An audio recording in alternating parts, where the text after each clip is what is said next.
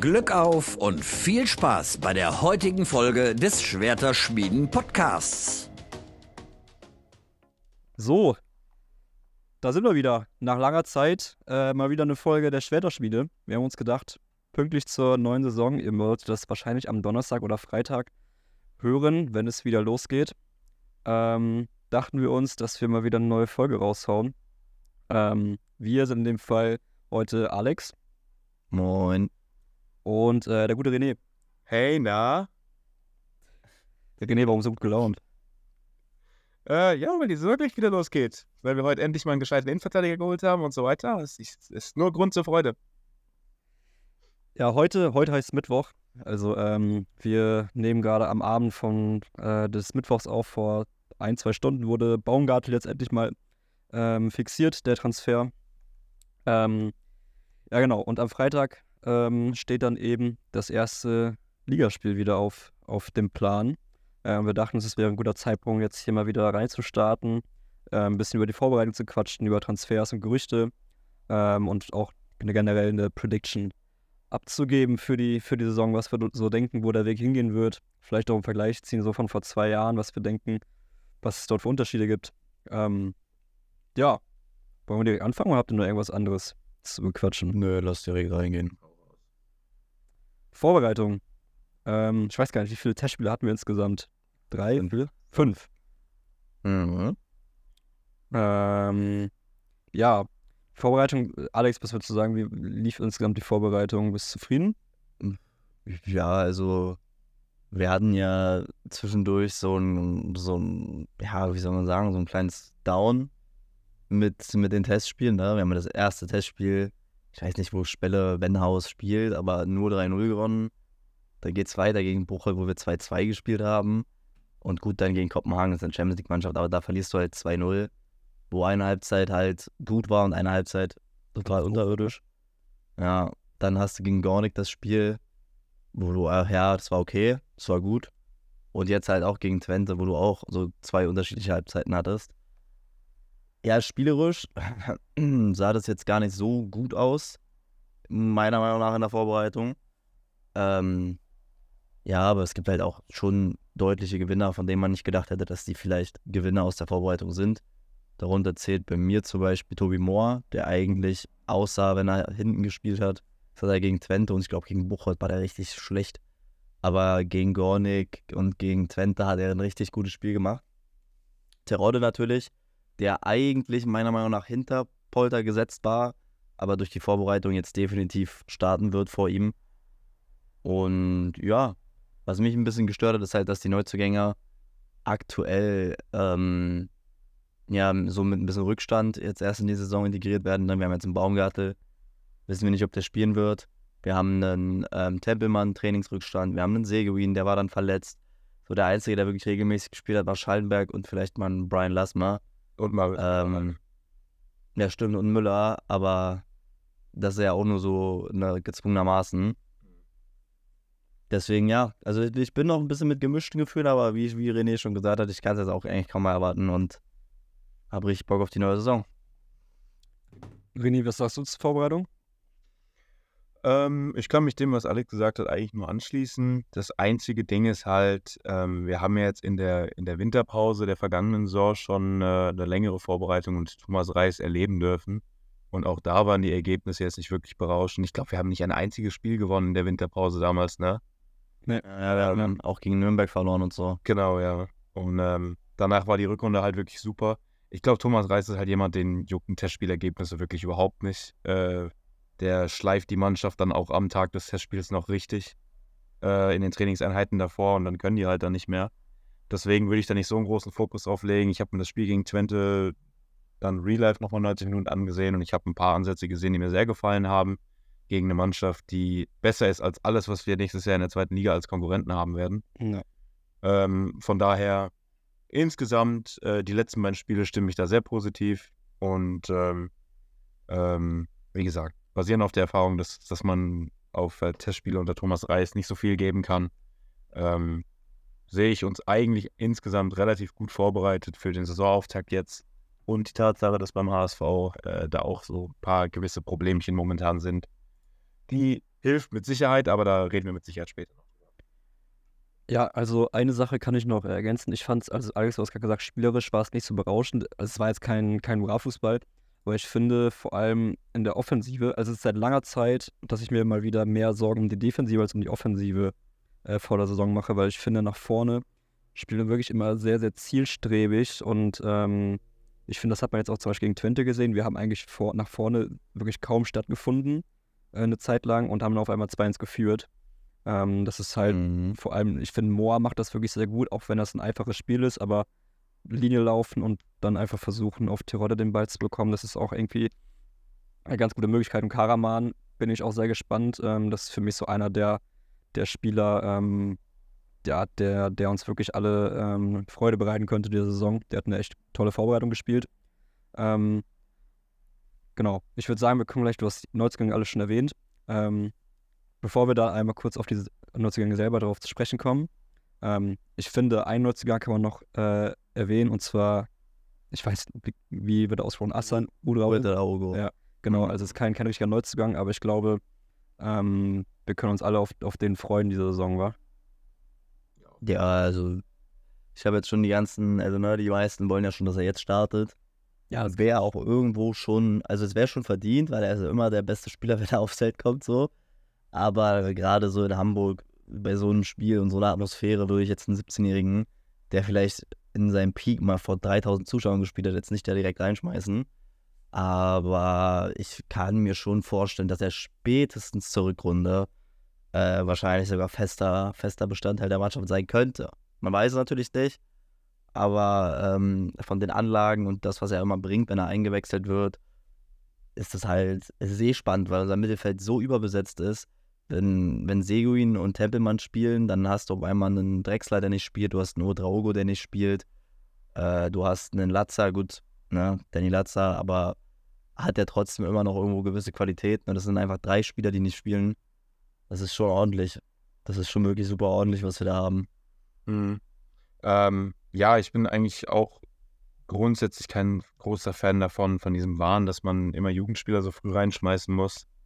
Ähm, ich würde jetzt aber schon so weit gehen, wenn man, wenn man nur das, äh, die Entscheidung auf dem, ähm, auf dem Leistungsprinzip basiert, dann müsste Uedraogo eigentlich schon starten. Aber wie gesagt, wie Alex schon sagte, da gibt es mehr Faktoren, die da eine Rolle spielen. Ähm, ich bin da aber tatsächlich ein bisschen optimistischer mit meiner Schätzung, wann der bei uns eine wirkliche Rolle spielen wird, weil wenn ich mir ansehe, dass wir jetzt schon mit gewissen personellen Problemen auch in die Saison gehen werden auf der Achterposition, weil halt Tempelmann und Seguin jetzt für Hamburg beide keine Option für die erste Elf sein werden.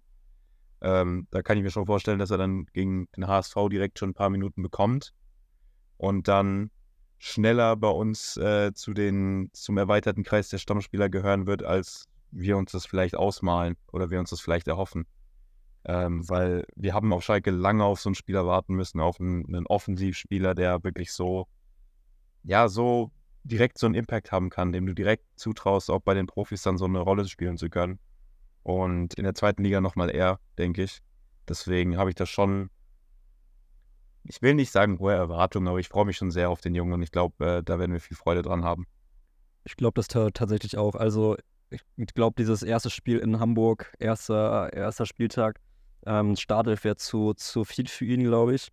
Ähm, aber ich glaube, spätestens so am, in den ersten fünf Spieltagen könnte ich mir schon- schon vorstellen, wenn er seine Leistungen aus der Vorbereitung beibehält, dass er irgendwann ähm, tatsächlich auch schon die Startelf rückt. Halt je nachdem, was auch mit anderen ist, ne? was Tempelmann, Seguin und so machen, wie fit die dann sind und so weiter und so fort. Ich glaube, Seguin ist sogar, da ist noch offen, ob der vielleicht sogar starten kann am Wochenende. Ähm, aber ähm, da, da mache ich mir auch keine Sorgen, weil ich glaube, klar, irgendwie wird immer von außen gesagt, dass es irgendwie Quatsch ist, immer dieses Jahr nicht verheizen und so. Man soll die einfach mal spielen lassen. Aber ich, man wird auch oft, äh, es wird auch vernachlässigt, was da auch alles mit hinter steckt, was ihr gerade schon gesagt habt. Ja, aber das wollte ich aber nur kurz ansprechen. Ähm, aber ich glaube, wir können uns sehr auf den, diese Saison, ich hoffe auch in den nächsten Jahren, äh, auf jeden Fall freuen im Mittel- Mittelfeld. Ja, wird schwierig, ne, mit der Ausstiegsklausel. Was hat er für einen Der Ausstiegsklausel? hat ja, der hat ja damals so eine Stufenausstiegsklausel unterschrieben, weil ähm, den ja schon jeder Verein mit, ich glaube, 15 oder 16 haben wollte. Ich glaube, ab nächsten Sommer, also ab 24, kann ein Verein, der nicht in der Champions League spielt, den für 10 Millionen kaufen. wenn der Verein in der Champions League spielt, für 20 Millionen und ist Ultra Ogo zu dem Zeitpunkt A-Nationalspieler, geht die Summe sogar auf 30 hoch. Gut, Aber das der wird kein A-Nationalspieler sein. mit denen wir ja zufrieden sein können, wa? Ja, ich meine, das Ding ist, so im, im Worst Case verkackt halt Leverkusen die CL, Fürth geht zu den Bayern und die holen sich halt für 10 Millionen Ultra Ogo. Dann haben wir halt 10 Millionen für einen Spieler, der wahrscheinlich für 40, 50, 60 hätte gehen können, aber anders hättest du ihn halt niemals halten können damals. Deswegen, das ist halt, musst du halt den sauren Apfel beißen. Aber ja, da mache ich mir erstmal keine Sorgen, weil vielleicht verlängert er ja noch mal oder Er ist auch schon seit zehn Jahren oder so bei auf Schalke, oder? das weiß ich gar nicht. Das kann ich gleich mir nebenbei nachgucken. Ja, 2014 bis Ähm, 2014. Ja, ja überleg mal. Also der schon alles durchlaufen. Ne? Äh, wie findet ihr denn generell so, wenn man sich die Transfers jetzt mal anguckt, unsere, also erstmal die Transfers an sich, ne, Preis-Leistung, was man da erwarten kann. Wir haben ja bis auf Schallenberg wirklich nicht viel, also insgesamt 3,8 Millionen ausgegeben. Ähm, und- oder? ja, zwei für Steinberg. Hier steht da bei Tempelmann und Seguin beide 700k ungefähr, Ja. knapp. Müller 300 und Lassmer und Baumgartel ablösefrei. Was mich aber interessiert, ist vor allem die, die, die Idee da dem Scouting, weil wir haben ja wirklich nur deutsche Spieler geholt, die Deutsch sprechen Lass mal mit. äh, oder in Deutschland gespielt haben. Genau. Lassmer ist der einzige Nicht-Deutsche, aber der hat halt zwei Jahre in Deutschland gespielt. Also unser Scouting beschränkt sich aktuell gefühlt nur auf deutsche oder äh, deutschsprachige Spieler. Und da würde ich mal gerne wissen, äh, was ihr davon haltet, weil das ist ja schon so ein bisschen das Eisern, äh, was? Das Eisern Union, ähm, Syndrom. nicht Syndrom, aber das ist, ich wollte gerade sagen, also die, die, die Scouting-Philosophie oder die Kaderplanungsphilosophie, die wir da jetzt von Union übernehmen. Mach du mal erst, René. Ja, ähm, also es ist so, dass ich finde auch, dass Transfers relativ vorhersehbar waren. Ähm, Kollege von mir, äh, der Alex äh, Wawata auf Twitter, der hat auch, ich glaube, drei von den Transfers sogar gecallt, ohne irgendwelche Links, weil es das Schalke Lassmer holt, das Schalke Müller holt, weil wir noch einen Torwart brauchen und wir holen dann einen deutschen Torhüter aus dem Ausland, der da ganz gut gemacht hat. Das ist jetzt alles nicht so wahnsinnig kreativ, ne? Ähm, auf der anderen Seite ist es aber auch so, dass wir, klar, wir gehen mit einem besseren Fundament aus der Bundesliga raus, als wir es beim letzten Abstieg getan haben. Wir haben aber trotzdem eigentlich unsere komplette Achse einmal verloren. Und da dann vor allem äh, auf Spieler zu setzen, die halt ähm, die zweite Liga schon kennen, das ist grundsätzlich keine schlechte Idee. Ähm, ich finde es aber auch ein bisschen too much. Also zum Beispiel auf der Achterposition, äh, wenn wir vor der Saison eine gesagt haben, dass wir Seguin oder Tempelmann holen, dann hätte ich das sofort genommen, um die Planstelle zuzumachen. Wenn du aber beide holst, dann machst du damit auch irgendwie so ein bisschen den, äh, den ja, die, die Tür zu, da vielleicht noch irgendwie was Kreativeres zu tun, um nochmal einen Spieler zu holen, bei dem du wirklich nochmal eine, auch eine, eine Kaderwertentwicklung dann irgendwie, ähm, der dazu beisteuern kann. Und da hast du dir, finde ich, so ein bisschen die, die Tür zugemacht, weil wir sind jetzt bis auf die Linksverteidigerposition jetzt wirklich schon auf jeder Position doppelt besetzt. Und da sehe ich jetzt nicht mehr so viel Raum, dass du dann halt ähm, noch irgendjemanden Spannenden holen kannst, der dann wirklich auch eine Rolle bei Ja. uns spielt. Und das stört mich schon Und ich so ein meine, bisschen. Auch auf links, ne? Du hast ja die Leute gehört. Also erst war Gieselmann im Gespräch angeblich, das wurde dann dementiert. Dann äh, wurde hier, dann ist ja Kabownik eins der nervigsten Transferthemen der letzten Jahre bei uns. So, das ist ja auch wieder genau das gleiche Schema. In Deutschland gespielt oder deutsch sprechend. Äh, Wittek war im Gespräch. Äh, das sind so drei Leute, die alle wieder in dieses selbe Muster gehen. Und ich habe halt irgendwie das Gefühl, dass du auf Schalke einfach Angst hast aus den letzten Jahren, weil das sind wir auch mal durchgegangen, privat, dass viele von den Neuzugängen aus dem Ausland, die halt kein Deutsch sprechen, dass die halt wirklich gefloppt sind, was nicht unbedingt an den Spielern lag, sondern an der Art und Weise, wie sie eingesetzt wurden. Aber wenn ich mir alleine in der letzten Saison angucke, Spieler, die aus dem Ausland kamen und kein Deutsch konnten, waren Moulet, Flop. Ähm, Larsson, Flop. Yoshida, Flop. Cissé, Flop. Balanda, Flop. Frei, im Nachhinein auch Flop. Uron, Flop. Kral, gut. Vandenberg, gut. So, das sind zwei von, was waren das jetzt, acht, neun Leuten. Ich glaube, da hat man mittlerweile einfach wirklich Panik, dass man, und das kann, das kann man ja auch auf das Jahr darunter beziehen, äh, wo wir in der zweiten Liga waren, so äh, Leute wie Ranftel, Wutas und Lee, Windheim, Lode, das, die haben alle, die haben alle unter ihren Erwartungen gespielt. Aber wie gesagt, es lag nicht an den Spielern an sich, sondern an der Art und Weise, wie sie eingesetzt wurden. Weil wir halt einfach einen Lode dann auf RV gespielt haben, äh, einen Mollet gar nicht spielen lassen haben, einen Larsson, wenn er gespielt hat, auf den falschen Positionen. Aber im Endeffekt ist es ja egal. Die Spieler sind alle, haben alle nicht eingeschlagen und deswegen hat man, glaube ich, da jetzt ein bisschen ein bisschen Respekt vor und sucht sich lieber Leute, die direkt reinpassen in den Kader mit der Sprache, die eine kurze Eingewöhnungszeit haben und die dann einfach im Best Case schon nach ein, eineinhalb Wochen funktionieren und nicht diese krasse Sprachbarriere haben. Ja. Ich sehe es tatsächlich nicht so tragisch. Also ich sehe es nicht, ich sehe das nicht schlimm. Also klar ist es irgendwie cool, wenn man auch Spieler bekommt, die man, die man vorher nicht kannte. Aber letztendlich ist mir das ziemlich egal, wenn diese Spieler ähm, vielleicht die Spieler sind, die Reis haben will und die uns dann letztendlich wieder in die erste Liga befördern. Also ich finde, auch vor allem vom Preis-Leistungsverhältnis her kannst du dich bei den Spielern allen nicht beschweren. Also klar, Schallenberg hast du jetzt seit langem mal wieder ein bisschen, oder hast du seit zwei Millionen ausgegeben, so das ist der, der, der teuerste. Dann hast du einen Seguin bekommen, der schon Bundesliga-Erfahrung hat, im besten Fußballeralter. Ein Baumgartel ablösefrei, nur mit Boni, der hat schon ähm, eine Saison bei, bei ähm, Union Stamm gespielt, Stuttgart früher ein Talent gewesen. Ich glaube, der hat ähm, 13 Millionen hat sich, äh, hat Eindhoven damals den, nee, 9 Millionen. Nee, 12 Millionen, 12, 12 ja, Millionen ja. die gezahlt für den. So, und den jetzt ablösefrei zu bekommen. So. Bitte? Der hat 100, 119 Bundesligaspiele, ja. der hat auch die Erfahrung. Und den ablösefrei zu bekommen, klar, der war jetzt lange raus, auch wegen seiner Krebserkrankung. Aber ähm, für mich sind das alles Transfers, ähm, die völlig in Ordnung sind oder gut sind für, ein, für einen äh, Absteiger.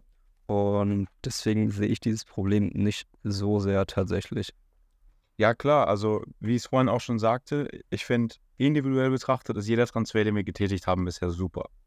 Aber es ist dann halt so die Menge, die es macht. Weil, wie ich schon sagte, wir haben uns jetzt halt sämtliche Kaderbaustellen äh, oder sämtliche Kaderplätze schon doppelt vergeben und da ist jetzt keiner mehr, ähm, kein Platz mehr für, ähm, um noch jemanden dazu zu holen, der sich noch ein bisschen irgendwie entwickeln kann. Und naja, na wir haben aber ja. Ja, Tempelmann ist noch jung, ne? Tempelmann ist noch jung. Linksverteidiger muss mal gucken, welche Rolle Uwean spielt und was für einen Linksverteidiger man dann überhaupt holen will. Wenn man überhaupt noch einen holen mhm. will. Da haben wir jetzt auch schon ganz wilde Gerüchte gehört, aber ähm, da reden wir gleich noch drüber. Ähm, und für mich ist es so ein bisschen bezeichnend. Also ich fand es sowieso schon ein bisschen Klar, ich kann es verstehen, dass du Bülter und Salazar für die Summen abgibst, die wir für die bekommen haben. Aber auf der anderen Seite äh, hat man auch immer wieder davon geredet, dass wir finanziell relativ gut aufgestellt sind und so weiter und so fort. Ähm, ich denke schon, dass man sich vielleicht hätte erlauben können, einen von den beiden zu halten. Ähm, und wollten aber beide nicht bleiben, ne? Das ist dann halt so. Dann haben die immer noch gültige Verträge. Wobei bei Salazar gab es ja wohl keinen wirklichen Wechselwunsch und Bülter schätze ich jetzt nicht so ein, dass er dann irgendwie den Stinkstiefel gespielt hätte sondern der weiß dann auch ganz, der wüsste dann auch ganz genau, äh, wenn er das, äh, die, die Freigabe nicht bekommt, dann ist seine einzige Chance, wieder in der Bundesliga zu landen, bei Schalke seine Leistung zu bringen und mit Schalke in die Bundesliga zurückzukommen. Ähm, ich denke schon, dass er das dann auch, dass er dann nicht irgendwie seine Leistung verweigert hätte oder so. Dafür ähm, ist er zum einen Sportsmann genug und zum anderen ist er auch rational genug, um zu wissen, dass das überhaupt nichts bringt. Weil wenn er das macht, dann ist seine Karriere vorbei. Dann spielt er nächstes Jahr bei Bielefeld, wenn die wieder aufsteigen oder so. Ähm, Deswegen hätte ich mir da schon gewünscht, dass man da vielleicht sagt, okay, einen von den beiden halten wir. Gut, jetzt hast du beide abgegeben, du hast ordentlich Geld dafür eingenommen und der Ersatz für Bülter ist Lasme oder Lasme, was grundsätzlich mhm. in Ordnung ist, aber das ist schon, weiß ich nicht, du, du holst halt einen Spieler, der eine ordentliche Sau bei dem Absteiger gespielt hast und lässt dafür einen Spieler gehen, ähm, der dir vielleicht den Aufstieg sogar wieder hätte garantieren können.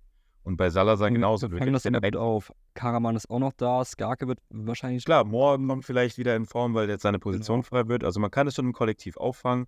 Bei Salazar fand ich es ein bisschen krasser, weil das ist so der einzige Spieler, den wir noch hatten, ähm, der wirklich was wert war und wo du auch nur drei Jahre Vertragslaufzeit hattest, wo du wirklich nochmal auch vielleicht potenziell noch mehr hättest für ihn bekommen können in Zukunft. Und ihn geben wir ab und als Ersatz holen wir halt äh, Tempelmann. Und Tempelmann ist um Gottes Willen kein schlechter Spieler, das möchte ich auch gar nicht sagen. Ist auch jemand gewesen, den ich mir vor der Saison gewünscht hätte. Ähm, aber jetzt vielleicht nicht unbedingt als 1 zu 1 Salazar-Ersatz. Ich finde es gut, dass du dadurch dann halt auch Raum schaffst, für Uedraogo Spielzeit zu bekommen und sich zu entwickeln.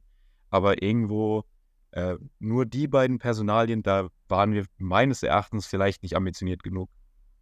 Die beiden, wie wir die beiden ersetzt haben. Mhm. Und, Ja, eine Sache, die. Ja. Also ja, ja, zuerst mal. und dann, aber trotzdem, insgesamt bin ich der Auffassung, dass wir einen sehr guten Kader haben. Ich würde sogar so weit gehen und sagen, wir haben definitiv einen der zwei besten Kader in der zweiten Liga. Das heißt, Ja. für die kommende Saison super aufgestellt. Die Frage ist dann halt mal wieder, wie schon auch im letzten Zweitligajahr, was passiert bei einem möglichen Aufstieg? Was passiert genau. mittelfristig, langfristig? Da, da wollte ich gerade nämlich reinstechen, weil Stand jetzt ist unser Kader Durchschnitt des Alters 26,5. Und wenn man jetzt mal den Gerüchten glaubt, dass wir vielleicht einen Aydin abgeben, der 21 ist, einen Flick abgeben, der 23 ist, und Flick wird ja irgendwann gehen, ähm, und einen Idrissi, der 25 ist, dann geben wir drei Spieler ab, die unter diesem Wert sind. Und gut, es wird nicht Gieselmann, aber wenn es so ein Gieselmann-Lenz oder Wittek wird, dann ist er ja noch mal ein Stück älter. Das heißt, wir werden dann höchstwahrscheinlich mit einem Altersdurchschnitt von 27 oder so in die Saison gehen. Und dann sind wir mit Elversberg die älteste Mannschaft der zweiten Liga.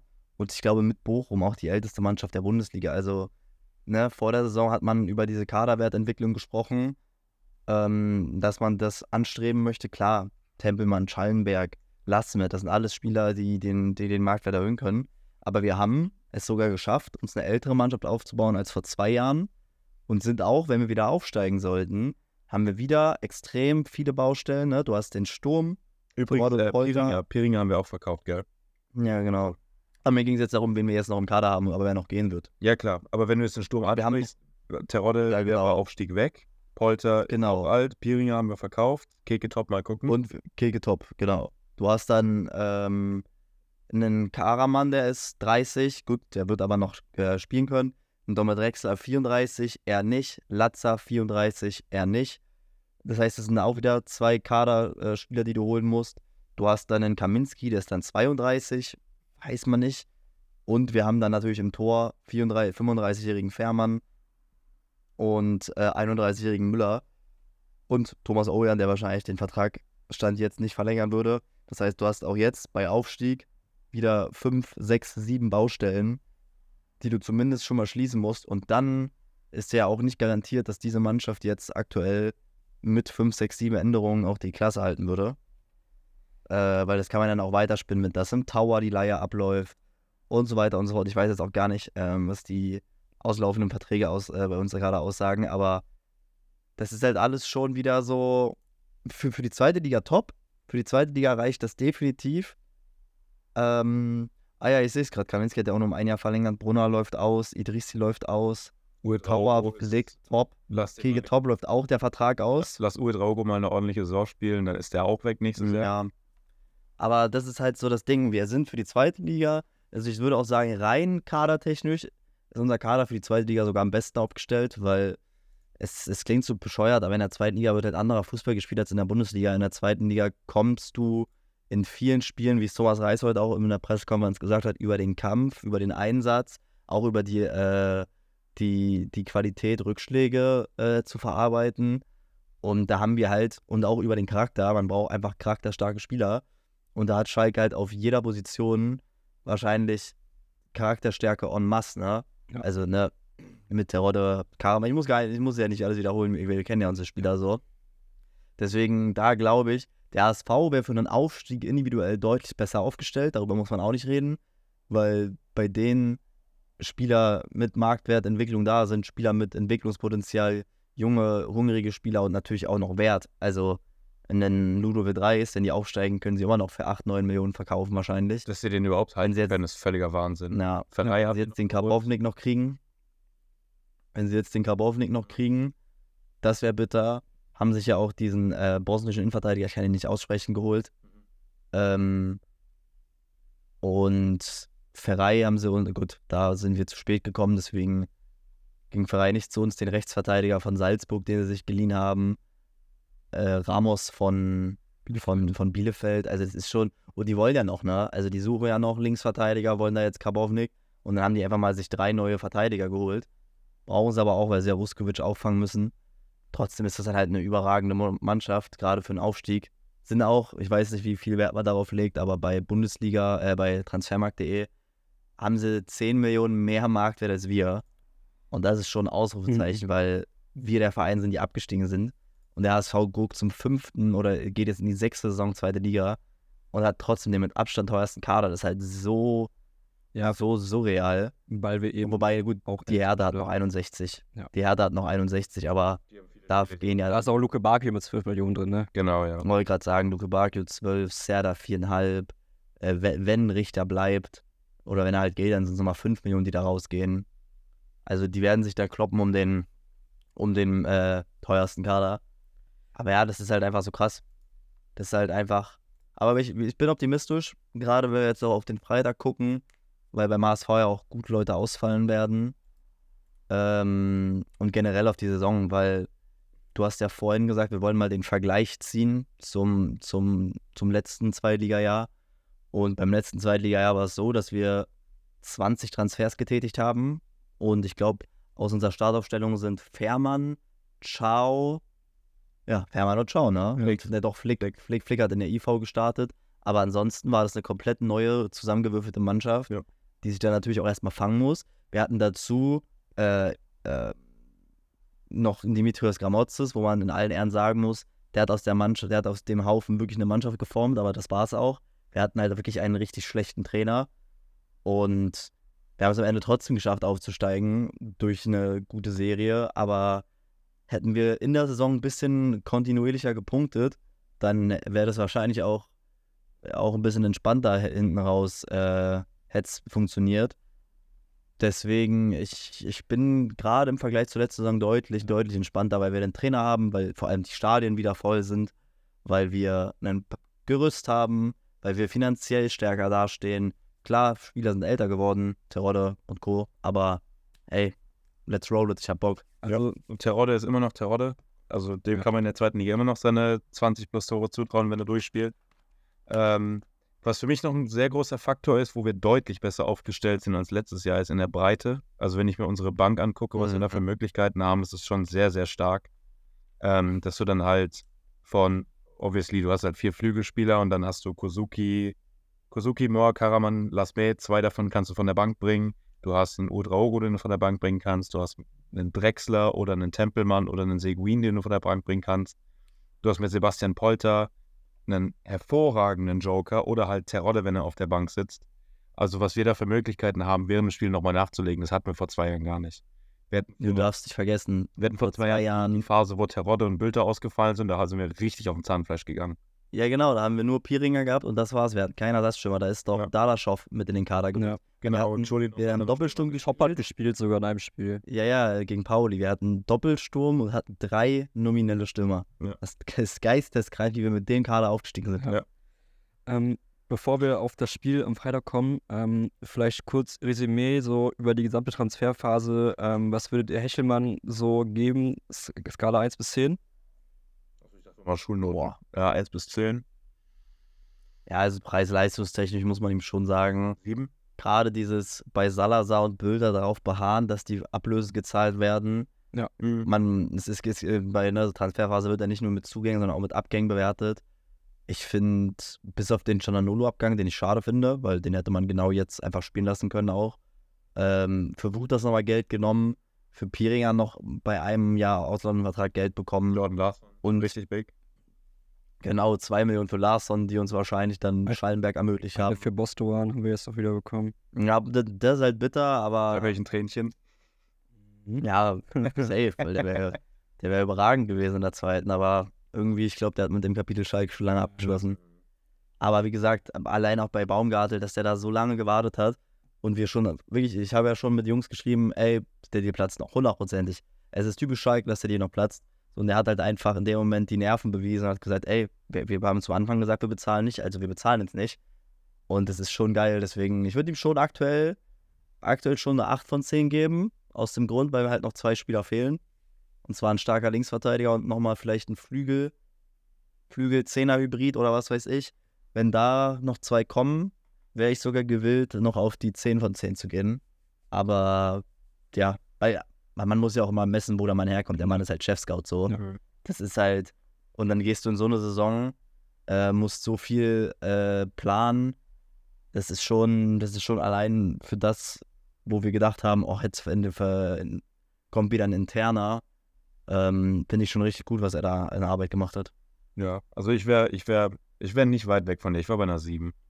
Weil alles, was du gesagt hast, unterschreibe ich, aber mich stört halt, wie ich schon vorhin angesprochen habe, so ein bisschen, dass der langfristige Blick ausgeblieben ist und dass wir was, die, wie ich es auch schon angesprochen habe, ähm, den direkten Ersatz für Salazar und Bülter waren wir meines Erachtens nicht ambitioniert genug. Wenn du für die beiden Spieler, wir haben wie viel eingenommen? Über 10 Millionen für die beiden zusammen, ja? Also laut, laut Transfermarkt waren es jetzt 8 und ausgegeben haben wir 750. Äh, 700. Ja, genau. Also, klar, es ist natürlich ein super, super Deal, wenn du für Lasme und, und Tempelmann für 700k bekommst, aber wie gesagt, ich denke, da hätten wir mehr Spielraum gehabt und da hätten wir, ich finde kein anderes Wort, bisschen ambitionierter sein Ja, aber die- können.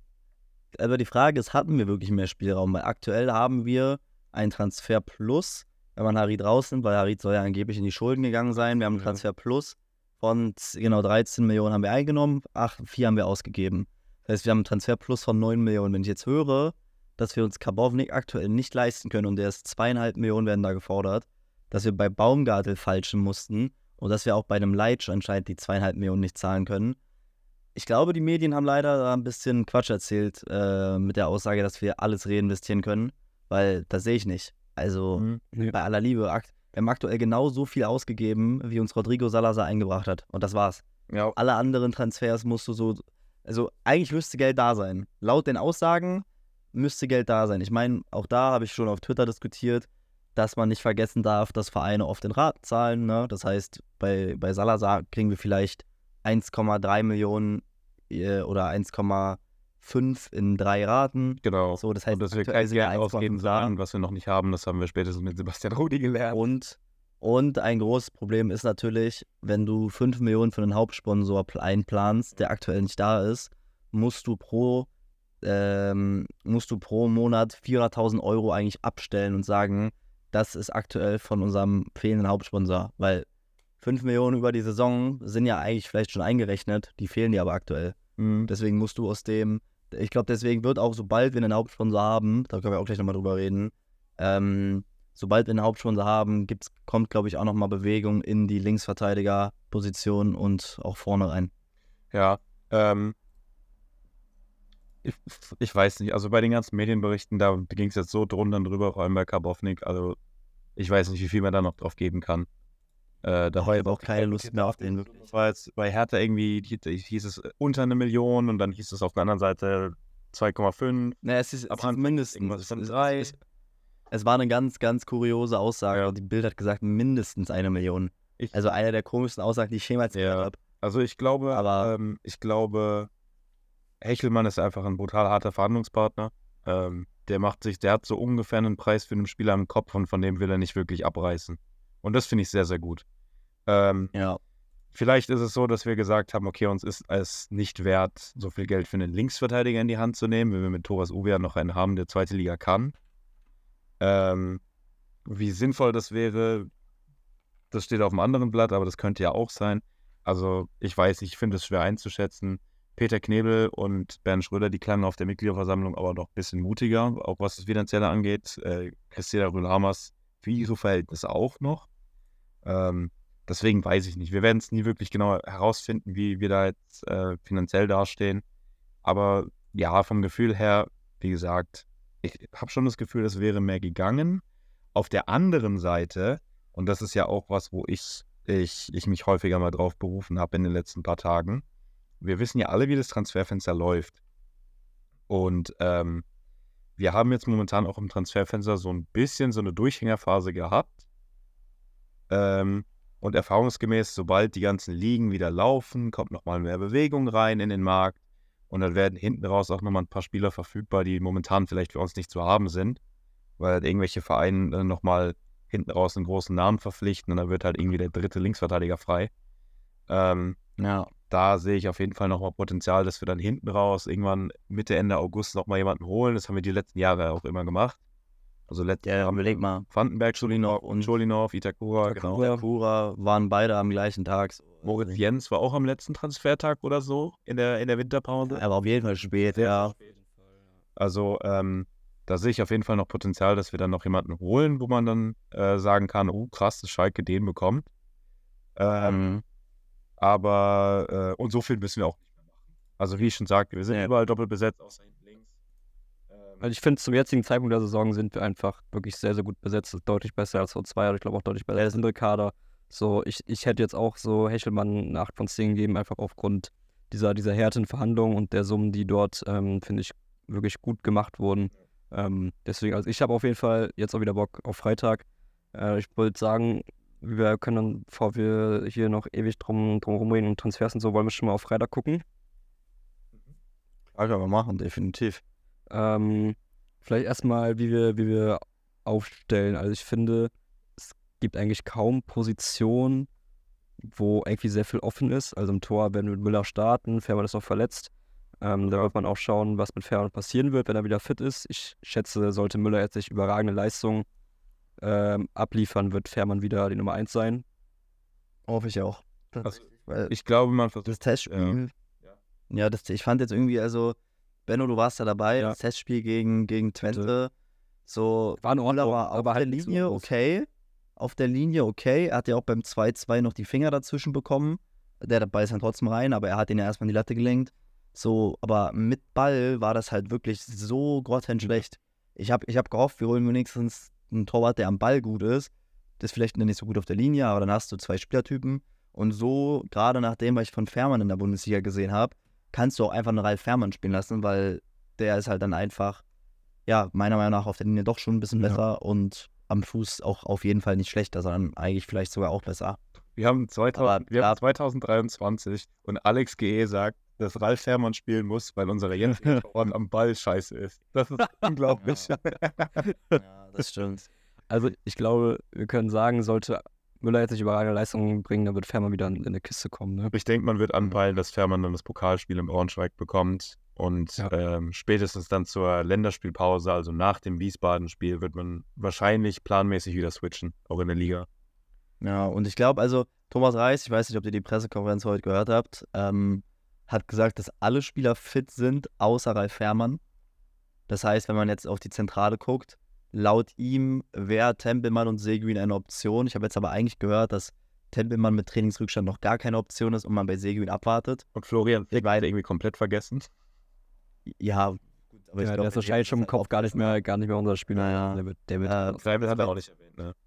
bei Tempelmann, ja, ja, bei Tempelmann würde ich jetzt sagen, äh, auch weil der allein im Testspiel keine einzige Sekunde gespielt hat, der kommt noch nicht zum Einsatz. Ja. Seguin kann ich mir schon vorstellen, weil der wurde ja auch eingewechselt gegen Twente und hat auch ein äh, ordentliches Spiel gemacht. ja, lassen. Das sind so die Optionen. Ja, also, Also, wenn wir es von hinten nach vorne durchgehen, wir Genau. haben Müller im Tor, dann haben wir hinten drei, die gesetzt sind in der Abwehr, nämlich Uwe, Kaminski und Brunner. ich finde, Brunner ist, glaube ich, ne? übrigens ein Kandidat für, der macht jede Minute die Saison, wenn er fit ist. Vorstellen, ja. ja. Letztes Jahr, ne? Schall, Ja, der also der und Schallenberg, die beiden. Ja. Ähm, dann ist halt die Frage, wer spielt neben Kaminski, ne? Ja. Äh, da hätten wir Option A, wäre die Safe Bet, das wäre, glaube ich, Henning. Mhm. Ähm, wenn du auf die High-Risk, High-Reward-Variante gehst, dann gehst du auf Cissé, der gegen die Twente wirklich ein gutes Spiel gemacht hat. Ähm, Bis auf die ersten 20 Minuten, wo er gespielt hat. bis auf die ersten 20 Minuten. Ja. Ja, aber ich meine, der ist auch aus der kalten Hose in die Mannschaft reingekommen, das kann mal passieren. Und die ganze Mannschaft stand völlig neben sich in den ersten 20 Minuten, Ja. weil die sichtlich mitgenommen waren von der Greimel-Geschichte, glaube ich. Ähm, oder du wirst halt direkt einen Baumgart rein, Baumgartel. Ähm, könnte Ja, man grundsätzlich aber- drüber nachdenken, weil er und Kaminski kennen sich ja. Und Reis hat ähm, Jens ja auch schon unmittelbar nach seiner Verpflichtung reingeworfen im Winter. Ähm, also es würde mich nicht komplett überraschen, wenn Baumgartel direkt starten würde. Ich würde aber davon ausgehen, dass es, dass es Henning wird. Ich glaube auch. Ja, ich glaube, einem. Ja, ne, Benno, was sagst du erstmal? Achso, ja, also ich, ist ein bisschen langweilig, aber ich glaube, es wird Henning werden, weil Cissé in so ein Spiel reinzuwerfen, ich glaube, damit kannst du den Jungen halt auch endgültig, ja, nochmal wieder in, in so einen Negativstrudel schubsen, ähm, weil der sowieso, ich glaube, das größte Selbstvertrauen nicht hat. Ähm, und Baumgartel, also ich glaube, Baumgartel sogar noch eher als Cissé, äh, aber ich glaube, Baumgartel, das, der macht jetzt, der hat heute, hat er mittrainiert, Er wahrscheinlich nicht mehr. hat er, hat er nicht, Mann. Nee, Genau, nee, heute ist, wenn er macht eine Trainingseinheit mit. So, das wäre Ja. schon ein bisschen komisch mit, mit Henning, der eigentlich ein solider Innenverteidiger-Backup ist. Der hat, war ja ähm, Nationalmannschaft bei U21. Zwei wirklich gute Spiele eigentlich für das Verhältnis, wie die U21 dieses Jahr gespielt hat, äh, gemacht in der Innenverteidigung. Deswegen würde ich da in diesem Spiel zumindest erstmal Henning gehen. Ich glaube, langfristig sind wir uns alle einig, dass Baumgartel da auf jeden Fall safe spielen würde. Ja. ist halt bitter, bei Baumgartel ist ja auch, Ja, der einzige neben Kaminski, der die komplette Vorbereitung mitgemacht hat, das wäre ziemlich safe gewesen, dass der gestartet hätte. Also zwei Sachen. Einmal zu Baumgartel. Ähm, ich glaube, der hat ja auch seit Montag oder Sonntag nicht mehr mittrainiert bei PSV. Das ist ja das Problem. Ja. Der hat ja erstmal noch mittrainiert und ist dann aber aus dem Training rausgenommen worden. Und ich glaube einfach, ein Spieler, der jetzt drei, vier Tage nicht trainiert hat, ein Training macht und dann im wahrscheinlich schwersten Spiel der Saison direkt spielen soll, hätte ich auch meine Zweifel. Dann stell dann den Henning hin. Henning hat letzte Saison äh, auch, glaube ich, fast jedes Spiel gespielt. Äh, zumindest ab der Rückrunde. Also der Mann kennt den Druck, ja, in München gespielt, zu Hause gegen Dortmund, so, also, was soll denn da in Hamburg noch schocken? Richtig. Und bei Greimel wollte ich nochmal sagen, glaubt ihr, also weil ich habe da meine Meinung zu, ich glaube nämlich, das Thema Greimel und Schalke ist jetzt so gut wie durch, ne? Ja. Ja. Aber der Ich Mann hat jetzt seinen ja. Dritten Kreuzbandriss, war das, glaube ich? Zweiten oder dritten? Nee, zweiter Kreuzbandriss und dazu kam noch Der zwei zweite. Genau. Alles im selben Der hat jetzt, genau, der, der hat ja eh schon gefehlt bei uns und hat, was weiß ich, zehn Einsätze oder so insgesamt gehabt, aber es sind genau sieben gewesen. Sieben Einsätze in der Bundesliga, 300 Minuten. Drei von Anfang an? So. Zwei von Anfang an? Lass mich gucken. Ähm, aber. Weil der wurde, der wurde ja einmal eingewechselt, hat rechts außen gespielt, was extrem wild war. Drei. Drei Stück gegen Leverkusen, Hoffenheim und nochmal Leverkusen. Ja, und das Ding ist einfach jetzt, bei der Verletzung, die der hat, ist der wahrscheinlich acht bis zehn Monate raus. Das heißt, wenn überhaupt, wird er am Ende der Saison nochmal eingreifen können.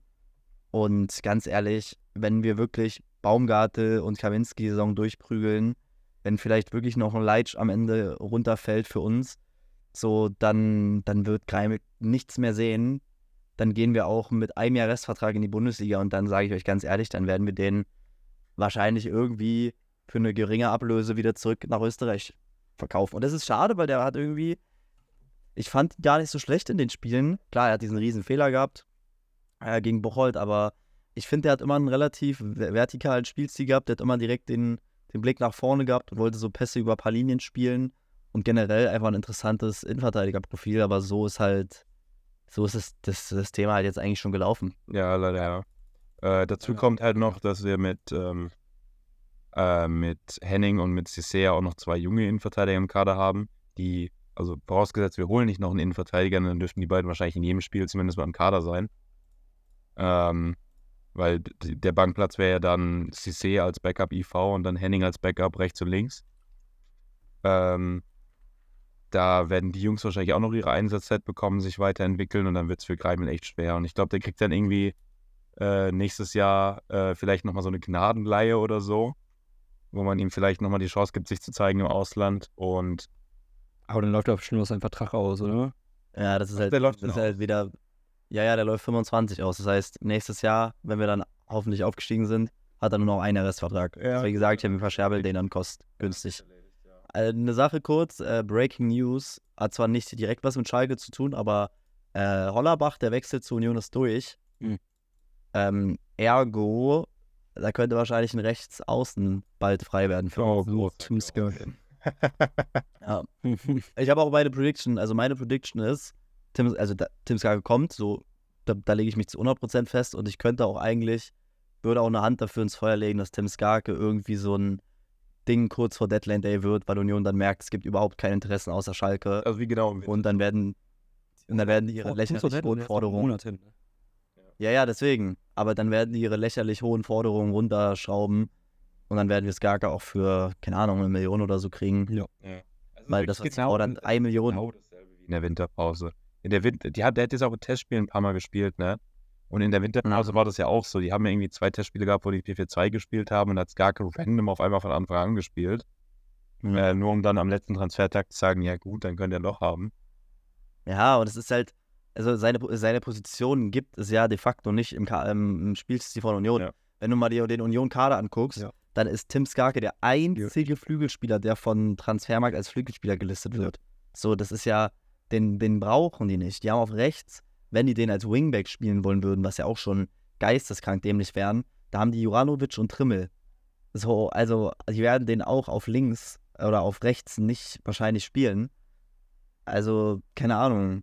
Lass den Mann doch einfach gehen. Und wenn, Ja. wenn der anscheinend, wenn, wenn Dings so von ihm überzeugt ist, Thomas Reis, dann lass den doch jetzt einfach gehen. Ich glaube, der hat auch nur noch ein Jahr Restvertrag, habe ich so gehört. Also, keine Ahnung, ich weiß nicht, was Union da veranstaltet, aber halt sind halt einfach dreckige Verhandlungspartner. Dann ist halt die Sache, wenn wir ihn holen. Ähm, also zum einen, klar, es ist der Wunschspieler von Thomas Reis. Wenn er den unbedingt will, dann. Und er hat es ja auch, äh, vergangene Saison hat er auch seine Momente gehabt, so ist nicht, ne? Ähm, ich persönlich weiß nicht, ob er das Profil ist, das wir brauchen. Ähm, ich hätte mir da eher noch einen Außenstürmer gewünscht, der Spielmacherqualitäten eher hat und vielleicht auch in der Zehnerposition spielen kann, weil eine wirkliche richtige Zehn haben wir außer Drexler nicht im Kader. Ja, planen ja Karaman als Ersatzszene. Ja, Dankeschön. Der hat, Ähm, Karaman hat selber gesagt, dass er sich äh, am, am meisten Ja, ich hinter der Spitze sieht. Ich hab's gesehen. Weiß ich nicht, ob das jetzt. Aber gut. Ähm, Kenneth Abi, ich liebe dich. Ich glaube, du wirst nächstes Jahr ein extrem wichtiger Spieler bei uns werden. Äh, vielleicht Topscorer von der Rolle, aber nicht als Zehner. Du bist kein Zehner. es ist Zeit loszulassen, mein Freund. Aber ähm, ja, wenn Skarke dann kommt, dann ist halt die Frage, wen droppst du komplett aus dem Kader? Weil du hast vier aus Suzuki. es wird wahrscheinlich Kozuki. Das Ding ist halt, Kozuki ist wirklich ein super, super Joker. Und ich kann mir vorstellen, dass Kozuki dann so ein bisschen eine Idrisi-Rolle einnimmt, wie Idrisi halt im, im, äh, im letzten Zweitliga-Jahr. Hoffentlich ein bisschen erfolgreicher, weil Idrisi hatte seine Momente, aber das war jetzt halt auch oft nicht so wirklich gut. Aber ich kann mir vorstellen, dass Kozuki seine Joker-Einsätze bekommt, dann vielleicht hier und da mal einen Scorer sammelt und dann wird es echt schwer, den zu droppen. Und Sieh zu, wie wir keinen Linksverteidiger holen. Und Tor und anschieben. Ja. Ja, ja. Ja, ihr müsst auch einplanen, dass gefühlt sich immer irgendjemand verletzt. Ja, das Das sowieso Also wir haben, wir haben mit, mit, mit Lasme jemanden, glaube ich, der eine nicht ordentliche Verletzungshistorie hat, aber auch schon die eine oder anderen Wehchen hatte. Kuzuki hat sich ja auch verletzt bei uns. Also Kinder Karaman weiß ich sogar gar Na, perfekt. Äh, Lasme hat eine Verletzung seiner Karriere, ich habe nichts gesagt. äh, ich aber ja, Kuzuki kommt aus einer harten Verletzung raus. Ich habe jetzt bei Kenan nicht geguckt, aber ich Aber auch grad. Polter und Polter zum Beispiel guck mal, hier von Kenan. Tirode, dann wenn wir vielleicht lassen wir auch als Stürmer mal planen und dann ist auch wieder Ja, Platz. Weil jetzt ein Karaman hat ja auch. seine Karriere doch noch nie wirklich verletzt, oder? Karaman kann das ja Ja, auch. bei uns in der Aufstiegssaison da einmal, ne? Für zwei Monate. Mm. Ja gut, zwei Monate, aber der, der hat vier Spiele verpasst. Ja, klar. Und zu dem, ähm, zu dem Profil, ich habe ja mal, äh, ich musste ja eine Studienarbeit schreiben über die Kaderplanung von Schalke in der Bundesliga. Und ich habe mich da bei einem Artikel von der, DF, von der DFB, nee, vom DFB, äh, bedient, über eine Analyse über Bochum. Und Bochum hat, und da habe ich auch viele Tweets schon zu gemacht, mh, Bochum hat ja so ein, also weil wir jetzt über Aufstellung gegen Hamburg reden, Bochum hat so ein asymmetrisches äh, 4-3-3 gespielt, ähm, wo der Linksverteidiger eigentlich schon auf Höhe des rechten Flügels steht, also wirklich sehr, sehr weit vorne. Und dass du dann halt im Spiel so eine 3-2-4-1-Formation spielst. War das jetzt richtig? 3-2-4-1, ja. Ähm, wo der Rechtsverteidiger in die Mitte rückt, für, zum, zu einer Dreierkette aufbaut, ist ja wie gemalt für uns, weil wir haben auf rechts Brunner einen der defensiv stärksten Rechtsverteidiger der letzt abgelaufenen Bundesliga-Saison und bei Fahr wahrscheinlich der beste äh, Verteidiger in der zweiten Liga, wenn es auch rein um Defensive geht, auf rechts. Und wir haben auf links einfach Ojan, jemand, der von sich selber sagt, er ist eigentlich, der sieht sich lieber als Wingback oder sogar als linken Flügelspieler. Das heißt, das würde passen. Und wir haben Kaminski, Dann hast der du- dann halt quasi so rechts symmetrisch zu Bruder Genau. Äh. Das Problem, Problem ist halt bei Kaminski vielleicht das Tempo, ne? Weil wenn Ojan da die Räume aufmacht, deswegen ja ist auch das, äh, äh, das ist wie so ein ähm, Zahnrad, was so ineinander geht. Deswegen erklärt sich auch das Leitsch-Gerücht, weil ein Leitsch hat die meisten abgefangenen Bälle äh, in der laufenden Bundesliga oder in der letzten Bundesliga-Saison gehabt. So, der wäre genau perfekt für diese Rolle. Dann hast du einen Schallenberg und einen Seguin, die zusammen dann diesen 3-2er-Aufbau machen würden. Wobei ich Und mir du- vorstellen kann, dass Henning zum Beispiel dann im Laufe der Saison zum Stamm LIV wird, wenn das ein Problem werden sollte. Das kann ich mir auch vorstellen. Ja, glaube ich auch. Ja, ja, wenn Kaminski da, wenn man merkt, dass Kaminskis Tempodefizit zu krass ist, dann haben wir ja mit Henning einen perfekten Ersatz da. Und das, das, das, das Ding in dieser Taktik ist ja, dass der Rechtsflügel dir eigentlich komplett die Breite geben soll, weil der Rechtsverteidiger ja nicht mit nach vorne geht. Du hast den rechten ZM, in dem Fall dann Tempelmann, auch passt vom Spielerprofil her, jemand, der viel Zug nach vorne hat. Wer Tempelmann bei Nürnberg gesehen hat, hat gesehen, dass der sich den Ball immer auf mit Höhe der Mittellinie geholt hat und dann einfach nur Kopf nach vorne und durch. Also wie ein bisschen Salazar, nur halt deutlich, deutlich ähm, limitierter aktuell noch. Schallenberg, Lorian, Und- das sieht man auch. Genau. Und dann hast du halt den äh, linken Flügel, der dann invers spielt, in dem Fall bei uns dann Karaman. Deswegen haben auch viele gesagt, Tobi Moore wird bei uns nicht funktionieren, weil Moore diese Rolle eigentlich nicht erfüllen kann. Aber ein Karaman zum Beispiel könnte dann perfekt die Halbräume bedecken. Ein Tempelmann würde die Halbräume bedecken. Und dann brauchen wir halt einen rechten Flügel, der die ganze Zeit auf der, Au- auf der Außenseite klebt, an der Linie klebt und halt immer hoch, runter und Flanken schlägt. Und ich glaube, Tim Skarke. wenn ich, genau, wenn ich Kuzuki, Lasme und Skarke vergleiche, gerade Lasmes Flanken sind ja wirklich vogelwild. Lasme eh äh, französische Bakriata. Hm? Ähm, Kuzuki, Der hat seine Momente. der hat seine Momente so, ist aber auch eher so ein Spieler, wo ich manchmal das Gefühl habe, dass der auch zu sehr in die Mitte ziehen will. Mhm. Und du hast halt mit Skarke jemanden, und der hat es ja, gut, das ist halt jetzt sehr, sehr schwierig zu sagen, weil es war genau eine Aktion. Aber gegen Hertha hast du genau gesehen, was sich Thomas Reis für diesen rechten Flügel vorstellt. Der klebt an der Außenlinie, holt sich den, kriegt den Einwurf und macht halt genau das. Der geht einfach 0,0 invers, nicht irgendwie in den Strafraum und selber abziehen, sondern er geht einfach über außen, schlägt die Flanke. Und wenn du dann eine Boxbesetzung hast aus äh, Karaman und ähm, Terodde, dahinter äh, noch ein Tempelmann für die, für die Weitschüsse vielleicht und Flanke mal durchrutscht. Tempelmann hat auch viele Kopfballtore gemacht, auch wenn er klein ist. Ja, genau, deswegen, der wird wahrscheinlich dann sogar auch eher die, mit in die Boxbesetzung gehen. Und da hättest du drei Leute in der Boxbesetzung, plus wenn die Flanke mal durchrutscht, steht hinten noch ein Thomas Ojan, der auch definitiv gut flanken kann. Deswegen kann ich mir das schon vorstellen. Deswegen ergibt auch für mich diese, dieses Profil Tim Skarke Sinn. Und wenn man jetzt mal ehrlich ist, wir haben ja vorhin über unsere Scouting-Philosophie gesprochen. Nennt mir irgendeinen anderen deutschen Spieler, der da in Frage kommen würde. Also ich habe ja selber mal geguckt, es gibt halt in der ersten und zweiten Liga äh, mit dem Herfahr, was wir suchen. Ja, Patrick Herrmann, weißt du, und da knallt's halt. Oder André Hahn ist ablösefrei. So, das sind halt, ganz ehrlich, dann würde ich sogar lieber einen Skark nehmen für Ja. knapp eine Million. Auf der anderen Seite, Und deswegen sage ich schon, also klar, es ist ein anderer Spieler, aber der hat auch schon Wingback bei uns gespielt. Chulinov ist ja auch noch nicht so ganz kalt. Klar, muss es Ja, aber der muss also wieder fit werden. ne? Äh, wie, wie fit der wird und so. Äh, da wäre ich auch nicht überrascht, wenn der irgendwann mal wieder bei uns aufkreuzen würde. Da gehe ich sogar von aus. Aber auch bei, bei, lass mir allein, äh, bei, bei, bei Skarke auch die Tatsache, dass wir die Nummer 20 noch freigelassen haben, obwohl die auch definitiv jemand hätte nehmen können. Ja, das läuft schon. Ah, apropos, apropos Trikotnummern. Kurz vor der Aufnahme ist äh, mir aufgefallen, Schalke hat die Nummer 4, die Nummer 5 und die Nummer 20 noch nicht vergeben. Äh, ziemlich interessant, weil Baumgartel bei Stuttgart und bei PSV jeweils die 5 genommen hat und die 5 ist jetzt frei. Genau, und das ist schon kurios, dass er sich jetzt für die 25 entscheidet. Die hatte er auch bei Union, ja, für die, die jetzt nachgucken. Damals war die 5 aber vergeben an Marvin Friedrich, deswegen hatte er sie nicht. Und es ist ganz interessant, weil äh, Leitsch zum Beispiel auch immer die 28 oder die 5 hatte. Ja, könnte man ja so, ich meine, der könnte sich wahrscheinlich auch die 4 nehmen, so ist es nicht. Und dann hättest du mit der 5 nochmal eine Nummer, die auch definitiv mal Außenverteidiger nehmen kann. Junge. Und wie wir gesagt haben, Ja. Ja, ja, das ist, ich habe hab da auch einen Tweet zu gesehen. Aber es ist halt schon interessant, ne? weil die 4 ist ja normalerweise die Innenverteidigernummer schlechthin, die jeder Innenverteidiger haben will. Und die ist einfach frei. Ja. Deswegen hat sich auch das Chulinov-Ding für mich relativ schnell erledigt, weil ich es als Seguin die 7 bekommen hat. Weil da war ich echt davon ausgegangen, dass wir die frei halten für ihn. Aber Ähm, dachtest du, dass wir, dass wir Chulinov diesen Sommer noch holen, nachdem der da ist auch- Im Winter vielleicht, ne? so. Weil wir haben sie, wir haben sie auch in der Rückrunde freigehalten, Larson weg ist. Ja, Und andere Äh, und- neu vergeben. Zum Beispiel die 20 von Mollet direkt ans Skarke weiter.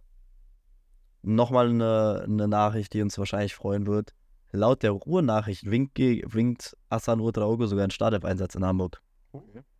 Krass. Ich weiß nicht, woher die das haben, aber Ähm, übrigens, da fällt mir gerade ein, wir haben angefangen, diese ganze Diskussion mit, wie würden wir gegen HSV aufstellen. Und wir sind Ja. bis zur Innenverteidigerposition gekommen und haben dann jetzt eine halbe Stunde. Ja, deswegen- Lass uns mal ein bisschen Feuer Ja, okay. geben, weil wir haben noch ja, dann lass. Das ist ein guter Ich wollte gerade sagen. Also, Okay, äh, warte, Schallenberg, Steinbeck ist safe. Dann auf Daneben acht ist halt hast du, auf der 8 hast du einen Pool aus Drexler, Latza, Drexler startet. Ich würde sagen, Drexler startet, muss. Drexler wird auf jeden Fall vorne starten auf der 10. Daneben ist halt, ich hätte eigentlich safe gedacht Latza, weil Tempelmann, ähm, hat, also Tempelmann ist ja raus, eigentlich aus der Nummer, Seguin eventuell noch. Ähm, aber Einwe ja, Seguin zum Einwechseln. ich hätte ne? nicht gedacht, wenn das jetzt stimmen sollte mit den Ruhe-Nachrichten, dass Ulraoge vor, vor, ähm, vor Latza und Seguin starten würde. Aber ich finde, das macht auf jeden Fall Sinn, weil äh, wir sind in das äh, Twente-Spiel wahrscheinlich mit der voraussichtlichen Startelf für Hamburg reingegangen und haben dann in der, er- in der zweiten Hälfte dann so die Challenger spielen lassen. Und Latzer war in der ersten Hälfte, der war jetzt nicht komplett scheiße, aber er war auch nicht gut. und dann hast du Nein. mit Raugo gehabt, der reinkam und der hat halt wirklich Bombenspiel gemacht. Ja. Der hatte direkt vier, Ja, ja. sechs Aktionen, wo du dachtest, boah, ist der heftig. Auch das Stadion ist ja, Mhm. also wir waren ja da und es waren ja auch letztendlich nur 30.000 da, aber selbst dafür ist es echt, also sind die, die Fans schon abgegangen. Wir haben Das schon so- wie so Henning, gell? Wie so Henning. Ja, ja, es ist bei jedem Übersteiger. Ich weiß, der eine Übersteiger an der Mittellinie, wo er einfach nur einen Übersteiger gemacht hat, ich glaube zwei Meter weg vor dem Spieler und der Spieler dann ins Leere gelaufen ist.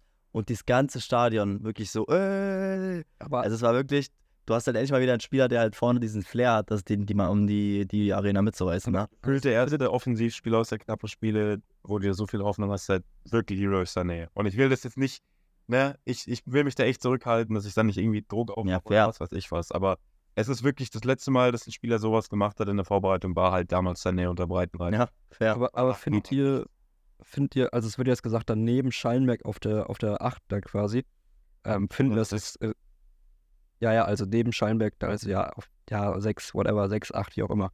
Ähm, äh, findet ihr das riskant, weil defensiv hat er ja schon noch eher Defizite als eine Offensive, ne? Also das Ding ist, er ist, ähm, wenn man da mal so einen Scouting-Report so durchliest, der ist halt wirklich das Regen von Paul Pogba so. Vom, Ja. Von den Anlagen her, von der Spielweise her. Nur, dass Asan ein bisschen, zumindest ein Tick defensiver ist. Ich glaube, bei der U17-Weltmeisterschaft jetzt oder EM, was wir das hier auch immer gewonnen haben, da hat er auf der 6 zum Beispiel Stamm gespielt. Weil er hat die Größe, du hast ja auch gesehen bei der einen Grätsche gegen Twente, der Mann hat auch das Timing für die Grätsche, der holt sich auch ganz oft wie viele Offensivzweikämpfe hat er gegen Twente gewonnen? Wo, wo, wo, wo er den Ball verliert und sich den dann wiederholt oder wo er halt Druck ausübt und durch seine langen Geräten halt die Bälle kriegt. Also der Mann ist halt einfach, der Mann ist der geborene Box-to-Box-Spieler. So eine Mischung aus Paul Pogba und Goretzka, meiner Meinung nach. Mhm. Nur halt das Goretzka, wobei Goretzka war bei uns auch nicht bullig, der ist ja erst bei Bayern bullig geworden. So, das ist so ein Mix und den kannst du wirklich, ja, du kannst, du kannst Udraogo, und das kann ich als FM-Spieler auch sagen, der kann Sechser, Zehner, links, rechts, das ist scheißegal. Der wird, der hat ja auch ganz oft in der U17 auch schon links außen gespielt. Und dann mit dem Zug nach innen, also der Mann kann alles. Okay. Der Mann kann alles. Nur nochmal so, dass wir alle on the same page sind. So, ne? wir, wir gehen von der 6 aus mit Schallenberg und dann eine Doppel-8 weg Ja. mit Raugo. Ach so, ich bin immer noch von Oh, wobei, aber- 1 ausgegangen. Nee, nee, wir haben die ganze Ja, das ist halt- äh, 4-1, 4-1, 4-3-3 gespielt. Also Das variiert halt, ne? Ja, weil Das wir halt variiert gegen- halt pro gegen den Gegner. Ball, äh, gegen den Ball variiert weil wir da halt extrem mannorientiert spielen. Ja, Gegen den Ball wird Ich weiß. wahrscheinlich Drexler Meffert anlaufen. 1 zu 1 würde ich mal vermuten. Und dann hast du halt vorne die drei Spitzen, die dann halt, je nachdem auf welcher, auf welcher Seite der Ball ist, der Ball ferne außen und in der Rodde laufen dann die Innenverteidiger an und der Ball nah außen den ballnahen Au- äh, Außenverteidiger. Wobei bei Hamburg ich weiß ja halt, die ganze Zeit in, äh, inverse Außenverteidiger haben, die uns erlaufen und Mhm. nicht was. Bin ich mal gespannt, wie das macht. ja, ich weiß halt, dass der Schallenberg als alleiniger Sechser, der ist halt gegen, gegen Kopenhagen komplett ausgehebelt worden. Ja. Und Schallenbergs Passspiel ist okay, das ist vielleicht sogar gut, aber ist halt nichts, dass er halt als alleiniger Sechser den Spielaufbau Dafür ist betreibt. auch nicht geholt worden, Das- ne? Deswegen glaube ich ja auch, dass er mit Seguin im Laufe der Saison diese, in dieser Asymmetrie, die wir ich vorhin aufgezeigt habe, dass die dann da beide diese Doppelsechs bekleiden, weil Seguins Passspiel ist ja wirklich, ist wirklich strong. Ich fand Seguin auch gegen Twente gut. Ja, Ja. safe. Und offensiv ist halt jetzt die Frage, also wer starten wird, ist Terodde, ganz klar. Aber dann ist, also ich habe halt gedacht, das ist das Jahr von Kenan Karaman auf links und er spielt halt trotzdem jedes Mal rechts. Das ist so ein bisschen, verwirrt mich ein bisschen. Ja, für mich ist Auch, klar, dass für Tobi Moore mit Ojan Für spielt. mich ist klar, Moore links, Karaman rechts, der Rodde in der Ja. Mitte. Terodde, also für Ja, das, und das finde ich aber so krass, weil ich hätte nicht gedacht, dass Moore eine Chance kriegt unter Reis. Hat er ja auch, er hat, er hat, der Mann hat in der Rückrunde vielleicht drei Spiele gemacht al- als Einwechselspieler. Ähm, Ja, auch aber ich finde es krass, dass er anscheinend. Ja, genau. Aber er war nicht schlecht, als er gespielt hat. Das Ding ist, Ja, aber ist halt, ganz kurios. Also ich habe da auch mal schon drüber nachgedacht und es kann sein, dass es wenig mit Toby Moore selber zu tun hat, sondern eher damit, dass ähm, eher damit, dass, äh, dass du halt mit Bülter deinen besten Spieler hattest, der die Position viel bekleidet hat. Und Ja. es gab wenig Situationen, wo es im Spiel Sinn gemacht hätte, Moore einzuwechseln, weil dafür hättest du wahrscheinlich Bülter rausnehmen müssen oder auf rechts ziehen müssen. Da macht es mehr Sinn, den Karaman auf der Bank zu haben, der beide Seiten spielen kann. Ähm, Ja. deswegen ähm, Aber zum Ende hat ja wahrscheinlich nicht gespielt. Ja, am Ende hat er auch gespielt, er hat auch das Tor vorbereitet für Gegen, gegen Frankfurt. So, ja, nur in Frankfurt, ne, Da genau. war Bild aber auch. Das war- Ja. Das war ja dann einer seiner Einwechslungen am Ende. Aber wenn ich jetzt mal so, so gucke, also der Mann hat seit dem 14. Spieltag, ne, wobei seit dem 15. keinen Startelf-Einsatz mehr gehabt.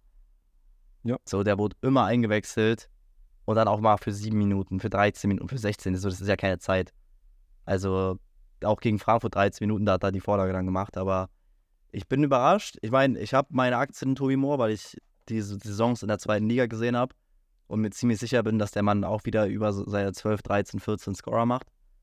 Ähm, wurde aber immer gesagt, und das verstehe ich auch, dass er und Owen auf einer Seite eigentlich nicht funktionieren sollten, weil sie genau der gleiche Spielertyp sind. Ähm, ja, sehe ich, aber anscheinend hat sich Thomas Reis da was ausgedacht. Ja. Und es funktioniert trotzdem. Also letztendlich Ding kann ist man eigentlich halt- Ja. von der Haus. Das Ding ist halt, ähm, ich habe Tobi Moyer auch, äh, Alex und ich haben Tobi Moyer auch ein bisschen zusammen gescoutet bei, äh, bei Heidenheim noch. Ähm, Hm. Und da ist uns auch aufgefallen, weil wir haben damals auch gesagt, dass die beiden zusammen funktionieren können, weil Moore bei Heidenheim sehr viele Freiheiten hatte, auch häufiger mal im Halbraum unterwegs war. Ähm, gab auch ein paar Versuche, den auf der 8 zu spielen oder auf der rechten Seite zu spielen, die sind alle gescheitert. Aber auf der linken Seite hat er auch mit Teuerkauf einen relativ offensiv kompetenten Partner gehabt. Ist jetzt kein, kein High-Low-Workrate-Spieler wie Ovean. Ähm, aber ähm, auch da ist es jemand, der ihn gerne mal überlaufen hat. Und äh, ich sehe Moore eigentlich vor allem in der zweiten Liga nicht so eindimensional, dass er nur die Außenbahn hält, sondern ich kann mir auch vorstellen, dass er da mal ein bisschen, bisschen mal auch äh, nach innen zieht. Hat er auch einen ganz guten rechten Fuß. Ähm, Hm. von daher sehe ich das nicht so streng, dass die beiden überhaupt nicht zusammen funktionieren können. Also ich glaube, die können sich auch gut ergänzen, vor allem defensiv dann, äh, dass wenn Uwean dann halt vorne an der Grundlinie ist, äh, Moore dann halt die Wege nach hinten geht. Oder dass Uwean dann vielleicht auch ein bisschen äh, invers spielen kann, weil das traue ich ihm eigentlich auch zu, weil der, dass er dann so ein bisschen eher Halbfeldflanken schlägt mit so einem. Startwinkel. Ähm, das sehe ich eigentlich auch. Also ich denke schon, dass wir da relativ unberechenbar sein können. Und wenn du dann am langen Pfosten halt, also klar, in der Box hast du Rodde, langer Pfosten, dann Lasme oder Kalmermann, das ist schon eine Wucht. Und dann hast du zwei richtig gute Das ist schon geil, ja. Das kann man schon richtig abusen. Ja, und ich meine, wie gesagt, zur Not, wenn wirklich alle Stränge reißen, haben wir Karaman, Lasme, Polter. Wobei ich weiß gar nicht, wer, wer, wer besseres Kopfballspiel hat, Polter oder Torode. Ich glaube, da scheiden sich die Geister. Aber ist ja egal. So die drei und dann spielst du die Bälle auf Ojan und der knallt die Dinger rein. Weißt du, so wenn es in die letzten Minuten geht. Ich glaube, das ist der, der, der Horror für jeden, in, für jede Verteidigung in der zweiten Liga. Ähm, ja, also ich, bin gespannt, ey. Ich bin gespannt. Wir können ja kurz nochmal weil wir reden ja über das Spiel, noch ganz kurz über den HSV reden, weil das ist unser nächster Gegner. Und über äh, deren Verletzungen, weil bei denen fällt ja Reis aus, Schonlauf fällt aus, äh? Hadzikan Dunic fällt aus, ich habe ihn safe falsch ausgesprochen. Äh, Muheim fällt aus, stand jetzt. Vuskovic ist gesperrt, stand jetzt. Ähm, Suron fällt aus, dieser Mikkel Brenzes fällt aus. Also beim, H äh, beim HSV ist gerade defensiv, da brennt wirklich der Baum. Ne? Also stand jetzt, habe ich gelesen, werden Stamm spielen Guilherme Ramos und äh, Ambrosius. Und ich glaube, mit Ambrosius weiß ich gar nicht, ob die sogar mit dem geplant haben. Aber Nee. Ambrosius Das ist sind eigentlich gegen. ja, nee. Wollte gerade sagen. Und jetzt spielt der Stamm. Also zumindest jetzt gegen Schalke. Und ich sag mal so, das ist eine Innenverteidigung, von der hätte ich jetzt als, als Schalke-Fan eher wenig Respekt. Auch wenn die Aussage wahrscheinlich mir um die Ohren fliegen wird. Definitiv. Aber, aber das ist jetzt halt so, mittleres Bundesliga-Niveau vielleicht. Aber Ramos, Ramos und Niveau. Ambrosius sind beide nicht so Ja. groß. Ne? Ich glaube. Und dann hast du natürlich eine Sache, wobei Ramos 1,91, eine Sache, wo der Ambrosius 1,83. Eine Sache, wo, die, wo der HSV ja, oder die HSV-Fans ja richtig Angst haben. Äh, Haier wird wieder Außenverteidiger spielen. Auf rechts. Links und Nein, links bei uns spielen. ja, nein, nee, rechts, rechts haben sie ja sogar den Belgier. Das heißt, wahrscheinlich wird Moritz Haier sogar links. Moritz Heil spielt Linksverteidiger. Ich sag mal, Da hat er, glaub dann hat er eine absolute Henning Matriciani Weil- Naja, gut, die haben, die, also sie haben ihn ja im, im, im, am Ende der Saison ja schon weggehatet, weil der halt viele Fehler gemacht hat auf links. Und ich sage halt nur mal so, Brian Lassme gegen Moritz Heyer wäre halt Peak Comedy.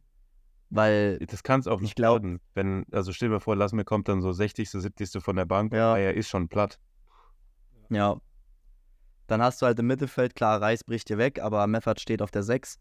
Äh, wahrscheinlich starten Benesch und Ferrei vielleicht, was halt schon, was halt auch schon offensiv orientiert wäre, definitiv. Ähm, ja, auf links hast du dann Dompe, auf rechts Jatta oder Königsdörfer und im Sturm halt Glatzel. Und ja, ich habe auch irgendwie, also vielleicht liegt es an der letzten Saison und ich bin da ein bisschen zu confident, aber ich sehe Dompe, ich sehe, dass der letzte Saison krass war, aber ich sehe, dass der gegen äh, Cedric Bruder spielt und ich mache mir überhaupt keine Sorgen. Ich glaube, das Spiel hat so richtig- Potenzial. Ey, du glaubst es nicht. Ich habe heute geträumt, dass wir 3-0 zurückliegen und es auf ein 3-3 äh, Egal. Noch kippen. Wie geil ist das bitte? Ich habe es irgendwie immer im Kopf, dass es so ein 2-2 wird, wo wir dann wieder früher in Führung gehen, wie, wie beim letzten Aufeinandertreffen am ersten Spieltag und dann hinten raus noch einen Punkt retten, weil Ultra Hobo eine krasse Einzelaktion hat. Das ist immer so das, was ich im Kopf habe, wenn ich an das Spiel denke. Das wäre geil.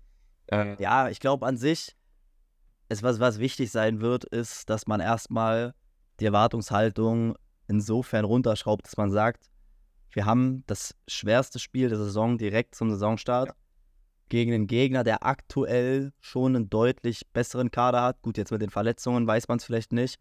und Du musst ja im Heimspiel- Wo, ja, also, keine Ahnung, wenn wir jetzt wie letztes Mal, wenn, wenn wir knapp gegen den HSV 2-1 verlieren, 3-1 verlieren, dann sollte man noch nicht den Teufel an die Wand malen, weil das ist individuell die beste Mannschaft der Liga aktuell. Genau. Da muss man dann halt die Erwartungen vielleicht ein bisschen dämpfen. Klar, wenn wir da jetzt einen Punkt holen oder gewinnen, überragend. Wenn wir dazu auch noch geil spielen würden, noch besser. Aber wenn wir das Spiel halt verlieren, dann sollten wir, es wird eh passieren, weil wir kennen Schalke 04 so, wir verlieren da 2-1 in der 90. und die Leute sagen, wir spielen gegen den Abstieg. Aber man sollte dann die Kirche schon im Dorf lassen und erstmal erstmal äh, erstmal abwarten. Ja. Aber Und das ja, Tipp. ich glaube, Da wartet ein 50-50-Spiel auf uns. ja, Das kann man gewinnen, das kann man verlieren. Solange du dich da nicht komplett hops nehmen lässt, hat das wenig Aussagekraft. Na, wie unter Gramotzes, ne? Ich meine, das Spiel unter Gramotzes war ja auch Genau. so, vom HSV kam fast gar nichts, dann kriegen sie einen Elfer, verschießen den, Schalke ging früh in Führung, dann kriegst du aus dem Nichts den, den, den Freistoß-Gegentreffer, leider ein Fehler von Michi Langer, weil er den festhalten wollte. So, aber dann war es ja auch kein Spiel, wo man sagt, oh, der HSV drückt jetzt, sondern Schalke hat die Chancen gehabt mit Owejan, mit Terodde und so und kriegt dann kurz vor Schluss das 2-1 und dann das 3-1, also Wobei mir das war damals Dimitrios hat. Auch wenn wir so einen riesen Ja. Chancenschluss hatten, aber das, da sind wir viel zu passiv aufgetreten.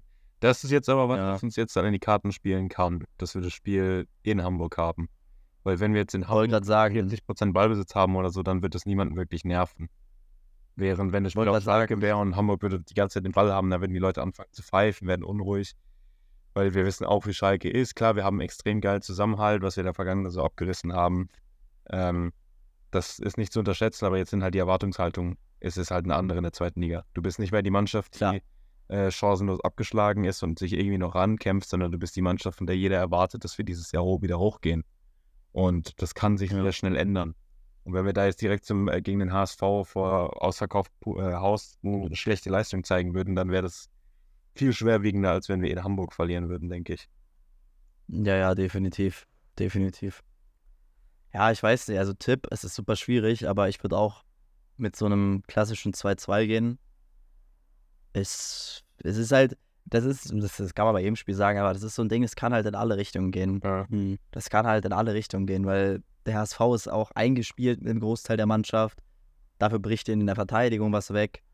Bei uns äh, ist die Mannschaft großteils eingespielt. Ich weiß halt nicht, wie sehr dieses, ne, der, dieser dominante Fußball von Hamburg mit dem Fußball, den wir jetzt mit Reis gespielt haben, wie der äh, ineinander greift. Eigentlich könnte man ja behaupten, dass wir da schon gute Chancen haben werden, weil gerade gegen Vereine, die dann individuell nicht so gut besetzt waren in der Bundesliga, haben wir es immer richtig gut gemacht.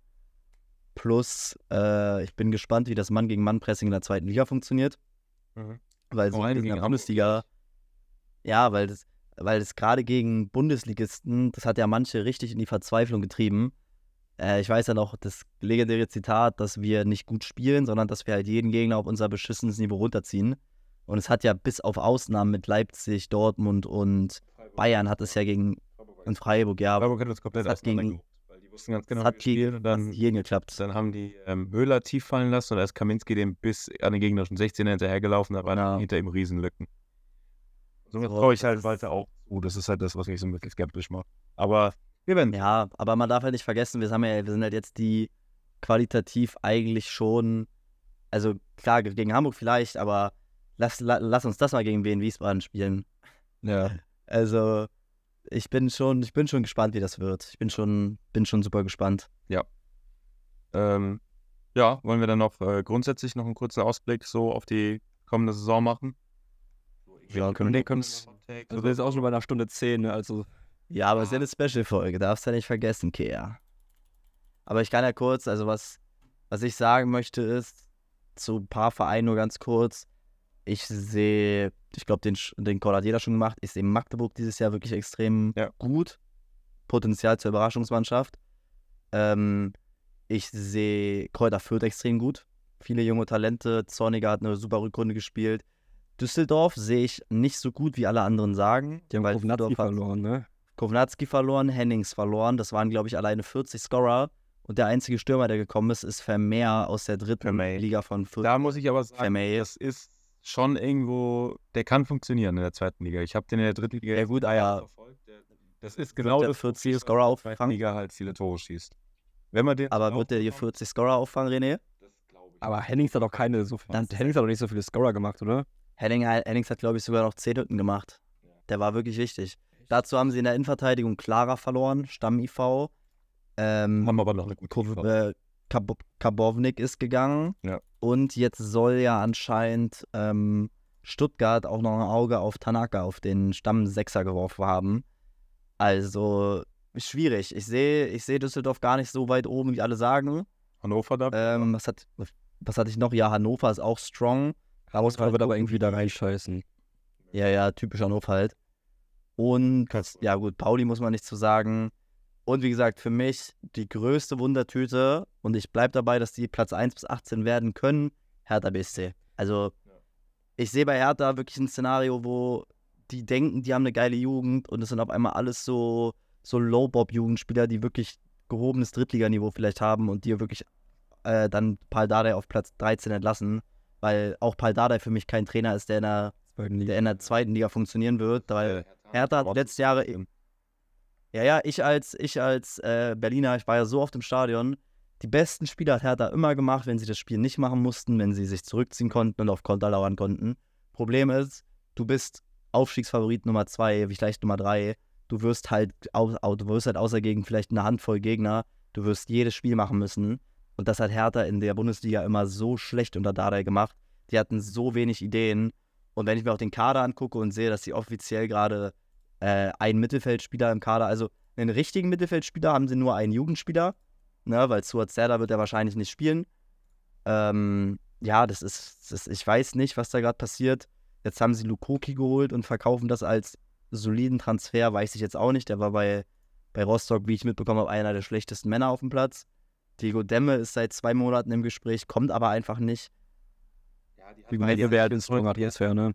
Die hatten bis Ja. heute sechs Torhüter, einen Mittelfeldspieler, drei Innenverteidiger, die Linksfuß sind, keinen Linksverteidiger im Kader. Also das war wirklich, Ja. wirklich Kraut und Rüben. Ja, und jetzt haben sie ja noch mit Duziak, der da anscheinend sogar eingeplant. Als Linksverteidiger, ne? Naja, Duziak hat, ist als Linksverteidiger eingeplant, ja. Ja, Und dann hast du halt auch, also guck mal, die haben 1, 2, 3, 4, 5, 6, 7, 8, die haben acht Mittelstürmer aktuell im Kader. Die haben Ja. acht Mittelstürmer im Kader. 1, 2, 3, 4, 5, 6, 7, 8, 9 und neun Flügelspieler.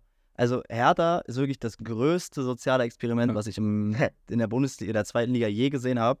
Und ich bin wirklich der feste Überzeugung, das kann Platz 1 mit 90 Punkten werden, weil alle Talente geisteskrank gut sind. Aber ich kann mir auch vorstellen, dass Paldada da irgendwann gefeuert wird, weil die, Ja. die Abstiegsangst wirklich da ist. Weil das ist, das ist Vogelwild, was die hier im Kader haben. Ich habe da ein bisschen, äh, Das ich habe bei Hertha. Aktien bei Martin Winkler, weil der letztes Jahr bei Waldhof sehr, sehr gut war. Dem traue ich auf jeden Fall zu, dass er bei Hertha eine gute Rolle spielt. Hat auch viel Spielzeit bekommen in der, in der Vorbereitung. Ähm, und ja, ansonsten in der zweiten Liga finde ich, ist es dieses Jahr so, du hast mit Hamburg und Schalke zwei Mannschaften, die definitiv oben sein werden. Zwei klare Aufstiegsfavoriten hast du eigentlich, ne? Richtig, du hast unten hast du Mannschaften mit ähm, den drei Aufsteigern, mit Braunschweig und vielleicht noch Rostock, ähm, die höchstwahrscheinlich unten sein würden und alles andere kann irgendwie von Platz 1 bis 14 Ja. alles belegen. Ja, ich würde Nürnberg auch mit runterzählen. tatsächlich. Nürnberg, ja, Nürnberg auch noch ein bisschen. Nürnberg hat halt den Co-Trainer zum Trainer gemacht.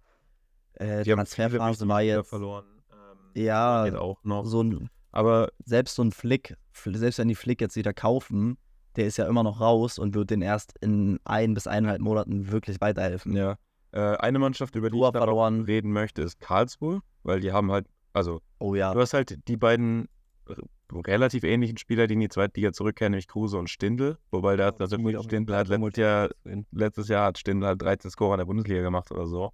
Und Karlsruhe hat mit Wanizek noch einen der besten Spieler der zweiten Liga.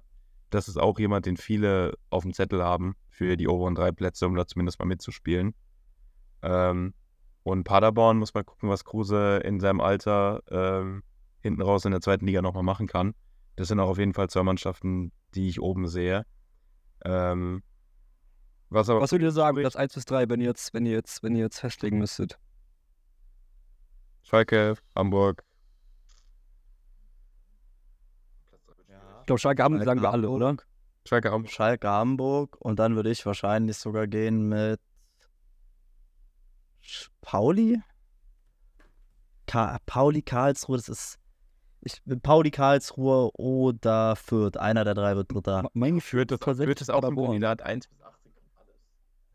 Also ich sag doch nicht Paderborn. Ich glaube irgendwie, dass, dass Kruse dort nochmal wieder sein, nochmal irgendwie die zweite Liga wirklich auseinanderschrauben wird. Wir können auch jetzt schon sagen, dass der gegen uns wahrscheinlich mindestens sechs Scorer in beiden Spielen macht. Ja, Und aber die haben halt auch viel verloren, ne? ja, die haben Piringus zwar verloren, die haben Schallenberg, Pieringer, Tachi, auch wenn er nur ein äh, Sub war.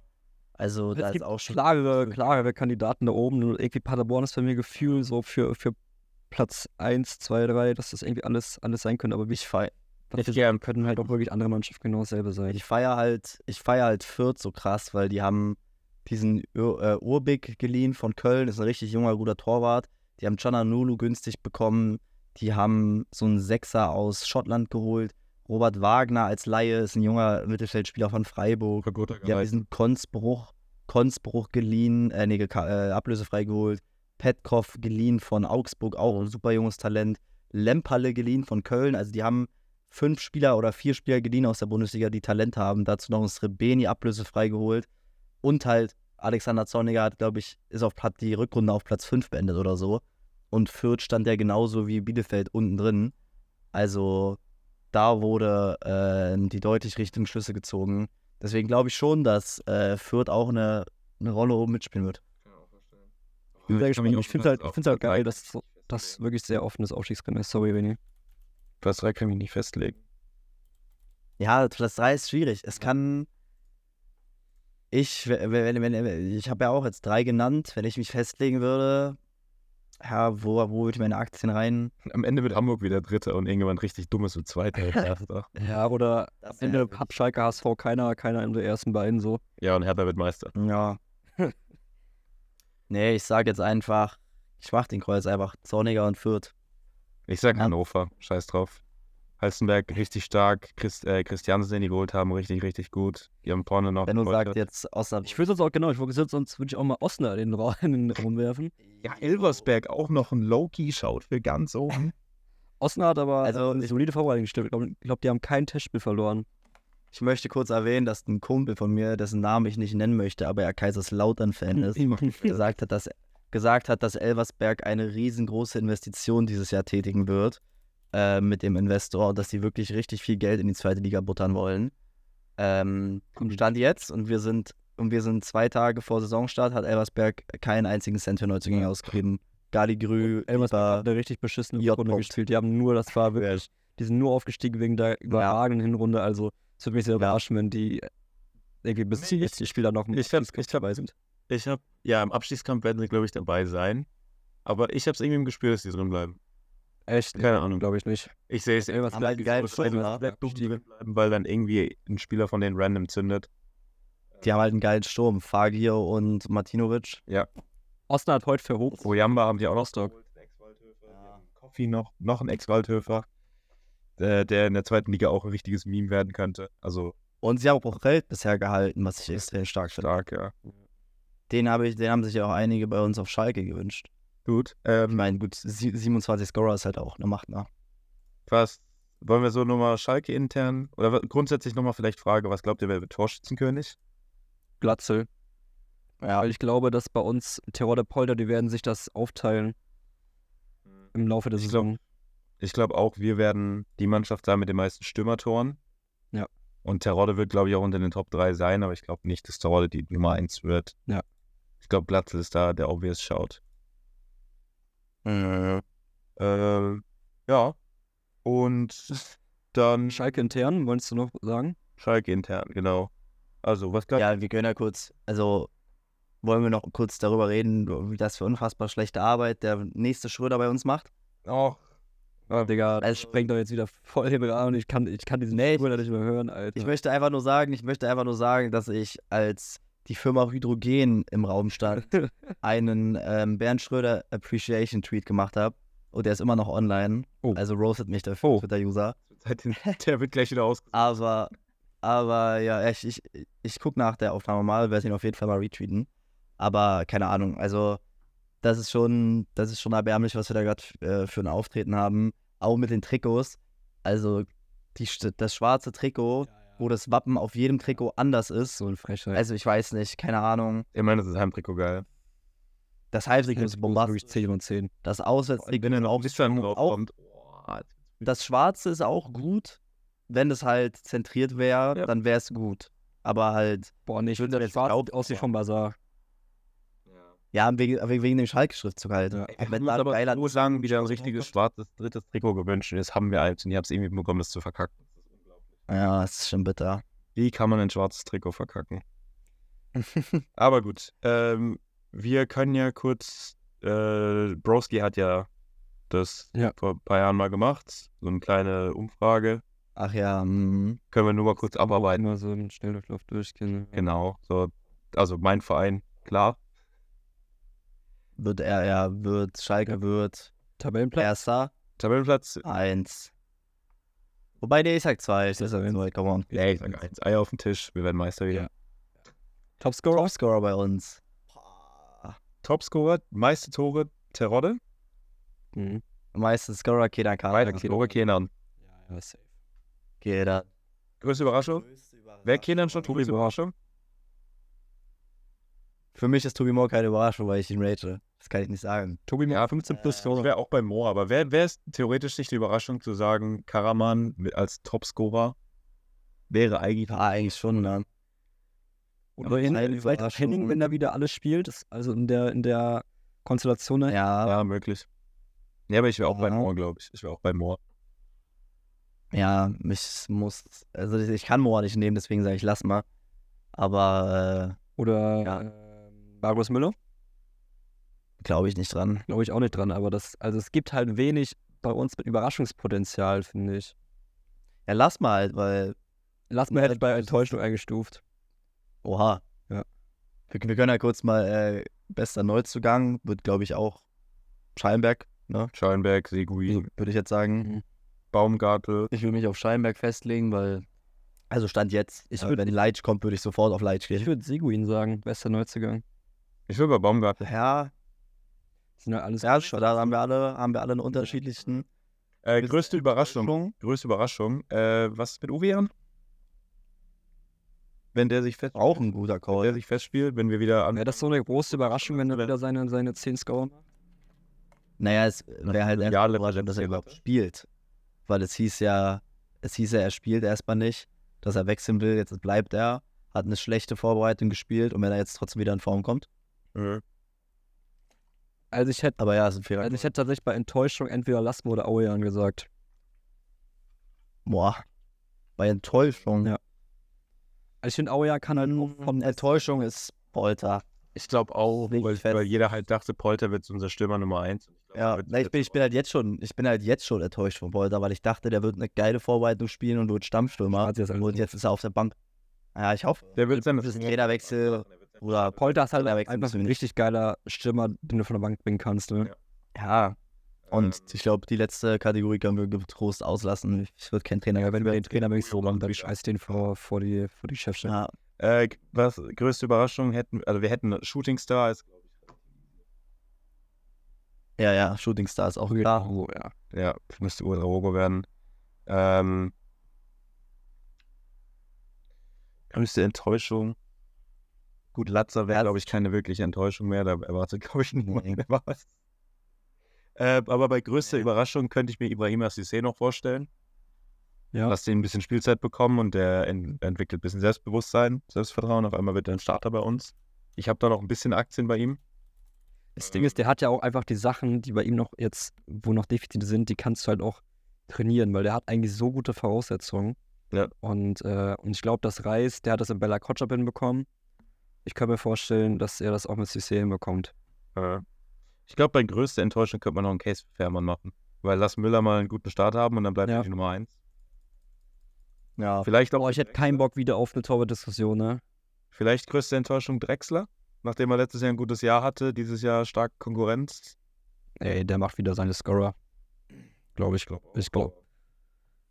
Wäre Ja, vielleicht noch ein ich Schau, dass der halt nicht, dass der nicht so viel spielt. Weil man würde ja eigentlich meinen, jemand, der so viel Scorer gemacht und so ein Jahr hatte wie er in der ersten Liga, dass er dann halt Starter wird. Aber mh. er hat ordentlich Konkurrenz.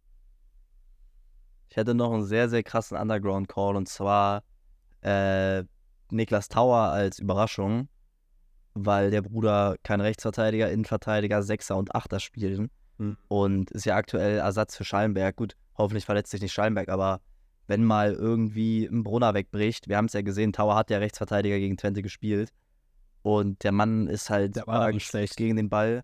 Ja, gegen Twente, ja. Äh, Ich würde ihn auch nicht als Rechtsverteidiger sehen wollen. Aber wenn er dann mal, weil Schallenberg irgendwie ausfällt, auf A6 zockt, der Mann ist halt super aggressiv gegen den Ball. Der hat äh, unfassbar gutes Timing in, in, in Grätschen und so. Ich könnte mir schon vorstellen, dass der äh, schon Überraschung wird, weil es hieß ja auch im Sommer, ja, ey, lass die leider einfach abbrechen, der hat eh keinen Mehrwert und so. Ich kann mir schon vorstellen, dass der halt schon ein wichtiger Kaderspieler wird. Ich habe finde auf jeden Fall, ich bin, ich bin sehr zufrieden mit dem Lokal. Ich habe auch echt, also ich finde die Spieler insgesamt alle sehr. Ich kann mich sehr gut mit dem Kader identifizieren und ich habe richtig Bock Ja. auf, auf diese Saison. Ähm, deutlich, deutlich mehr, äh, deutlich weniger Panik als in der, in der Abstiegssaison damals, äh, nach der Abstiegssaison. Safe. Definitiv. Auf jeden Fall. Also ich habe richtig Bock. Kann es kaum erwarten, dass es Ja. geht. Und äh, ich habe richtig Bock, wieder in der Kurve zu stehen gegen Lautern dann Samstagabend, weil das Hamburg-Spiel werde ich ja leider verpassen. Da, oder ich werde es sehen, aber nicht im Stadion. Du hast dir vorgenommen, je, zu jedem Spiel zu fahren, oder? Nach Hamburg, ja. Ja, ja. Vielleicht verpasse ich Hannover aus beruflichen Gründen. Das hängt davon ab, ob das Spiel auf den Samstag fällt oder auf den Sonntag oder Freitag. Samstags könnte ich wahrscheinlich nicht. Aber ansonsten, ähm, also die 30er-Marke will ich auf jeden Fall. Gut. Habt ihr noch irgendwas? Nee, ich bin durch. Ich wäre auch soweit durch und mein Laptop macht gleich schlapp. Deswegen Eineinhalb Stunden, das ist eine Ja. gute Special-Folge. Ich bin sehr gespannt auf die Saison, Jungs. Ich hab Bock. Mhm. Ich auch. Gut. Dann äh, würde ich sagen, verabschieden wir uns für heute. Ähm, wir hoffen, euch hat die Folge gefallen. Äh, wir gucken mal, ob sie Donnerstag oder Freitag hochgeladen wird, je nachdem, wie schnell das hier gemacht wird, alles. Ähm, und dann würde ich sagen, bis zur nächsten Folge. Jo, Glück auf. Jo, haut rein, ciao, ciao.